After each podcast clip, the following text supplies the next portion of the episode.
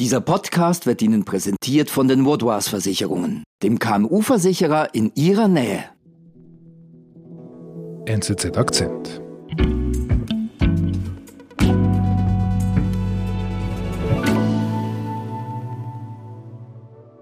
Jeffrey, I'd like to welcome you. Wir sind in Phoenix, Arizona und wir hören, wie Geoffrey Hinton für seine Arbeit im Bereich der künstlichen Intelligenz ausgezeichnet wird.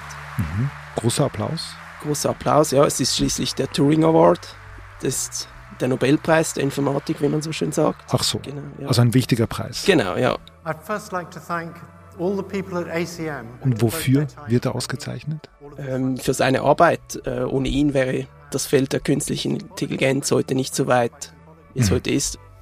And the main problem has been reasoning. How do we get a computer to do reasoning like people do?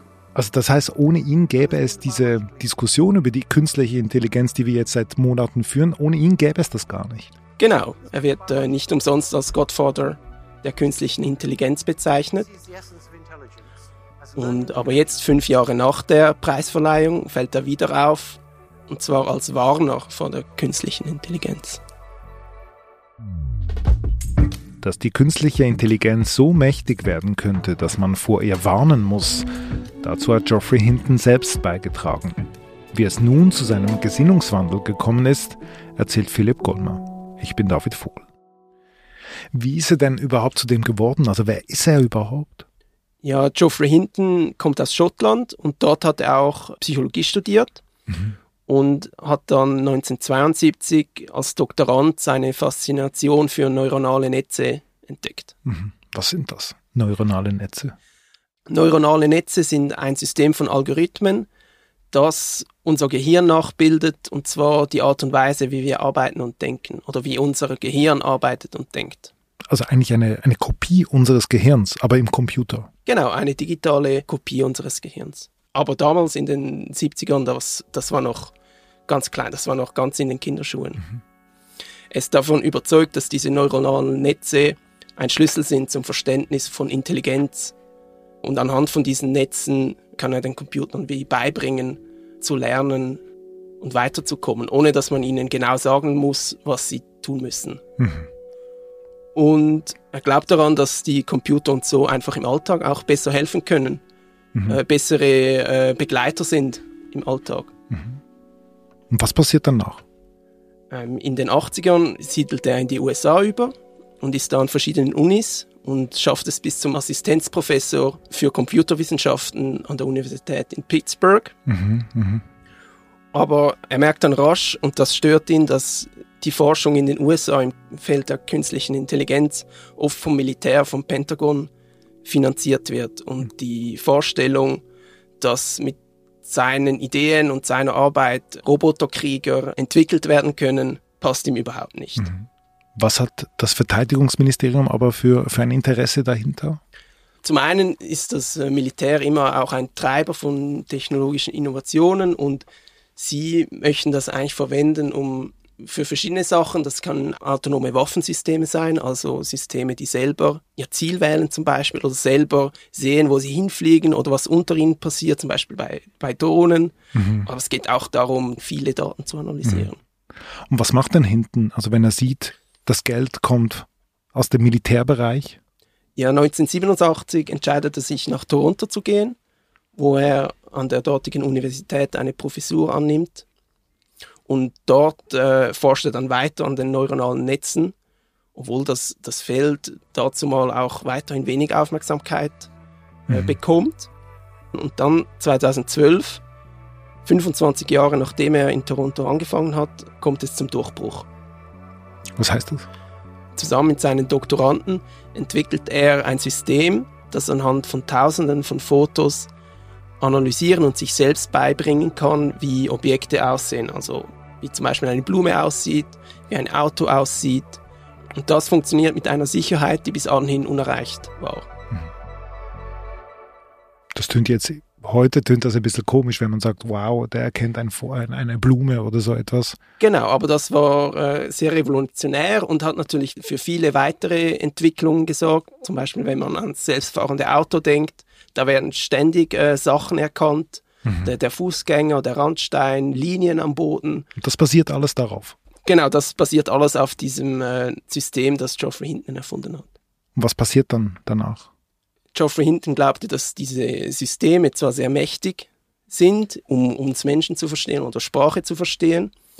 Und er dachte jedoch auch, dass sie den Menschen, also unserem Gehirn und wie wir mit Sprache umgehen, weiterhin unterlegen waren. Also so eine gewisse Kreativität fehlte denen noch. Und mhm. er dachte damals, bis es soweit ist, dass sie uns äh, das Wasser reichen können, dass das noch Jahre dauert, bis, also Jahrzehnte sogar dauert, bis es soweit ist. Mhm.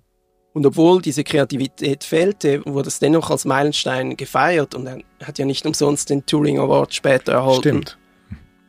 Und 2013, ein Jahr nach dem Durchbruch, wurde sein Unternehmen, wo er diese äh, Entwicklung kommerzialisieren wollte, von Google gekauft für oh. 44 Millionen ah, Dollar. Oh, okay. Damals. Okay, nicht schlecht.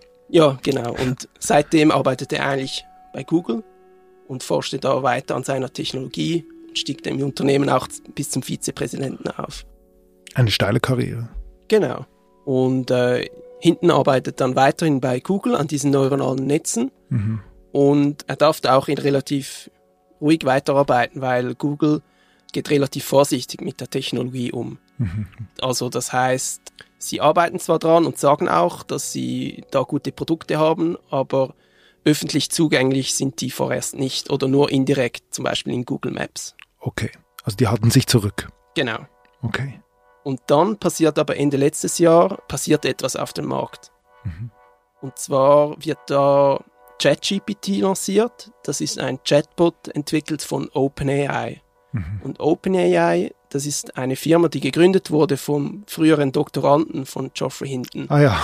Der war auch beteiligt an diesem Durchbruch 2012. Hm, ich habe so viel gehört.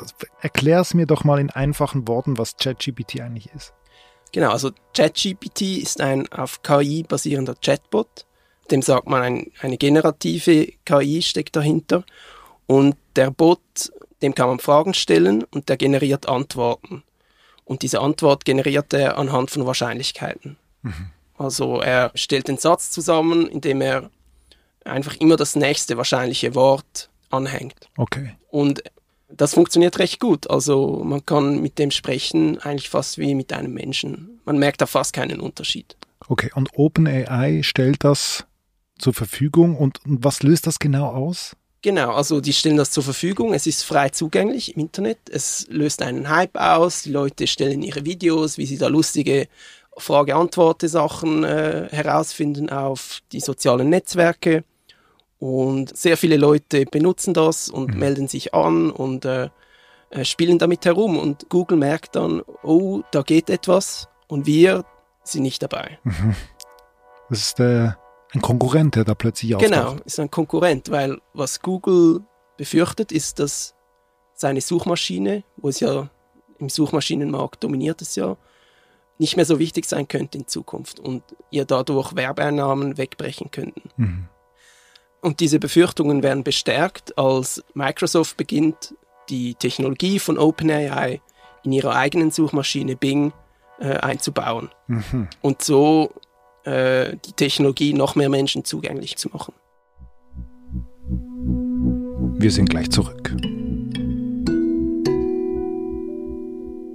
Um ihre Geschäftstätigkeit und ihre Mitarbeitenden zu schützen, braucht es vorab eine fundierte Risikoanalyse. Mit den Vaudois Versicherungen steht Ihnen eine Partnerin zur Seite, die mit Ihnen maßgeschneiderte und flexible Versicherungslösungen findet. So können Sie sich auf Ihr Kerngeschäft konzentrieren und Ihren Unternehmergeist frei entfalten.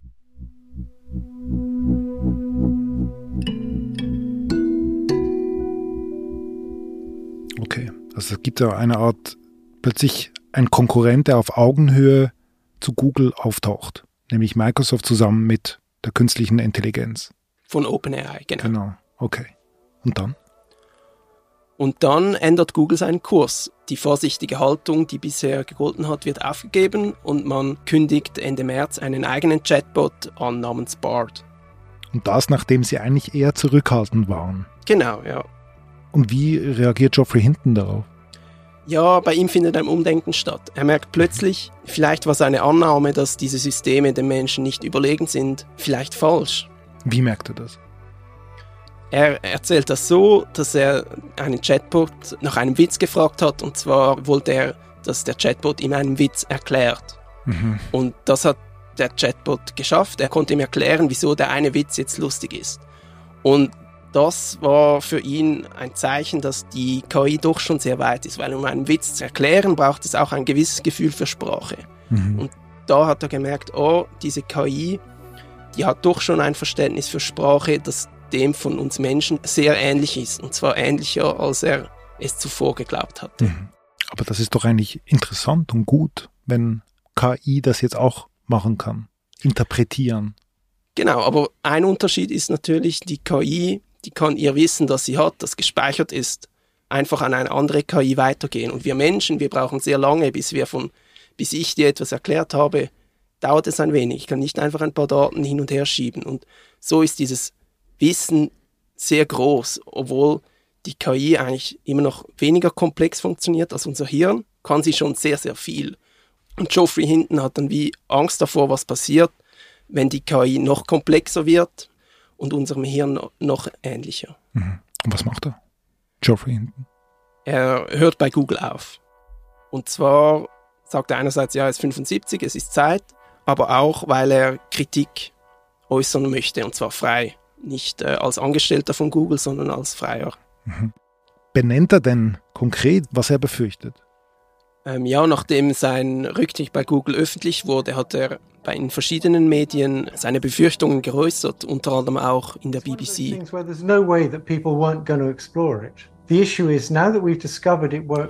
Und er denkt kurzfristig, dass ChatGPT in den falschen Händen dazu führen könnte, dass das Internet mit Falschinformationen äh, geflutet werden könnte und wir Menschen gar nicht mehr unterscheiden können, was ist jetzt noch wahr und was ist falsch, weil es so einen Überfluss mhm. an Informationen gibt. Mhm. Und mittelfristig denkt er, dass ChatGPT viele Jobs überflüssig machen könnte und so den Arbeitsmarkt auf den Kopf stellen könnte mhm. und wir viele Menschen ihren, ihre Arbeit verlieren würden und auch kein Einkommen mehr hätten.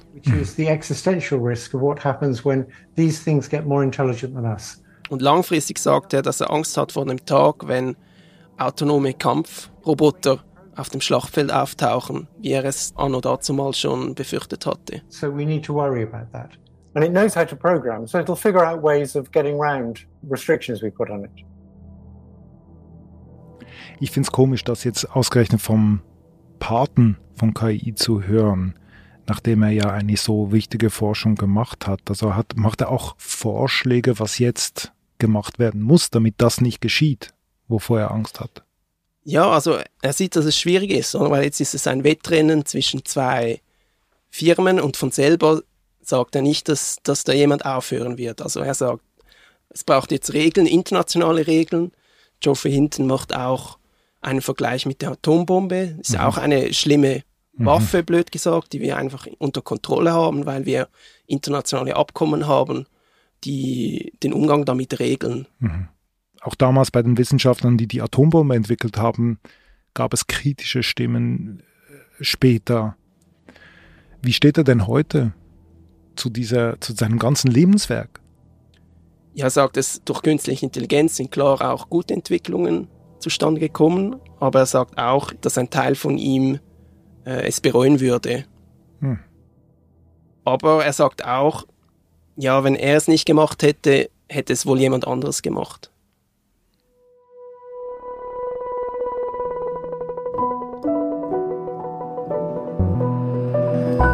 Lieber Philipp, vielen Dank für deinen Besuch. Sehr gerne.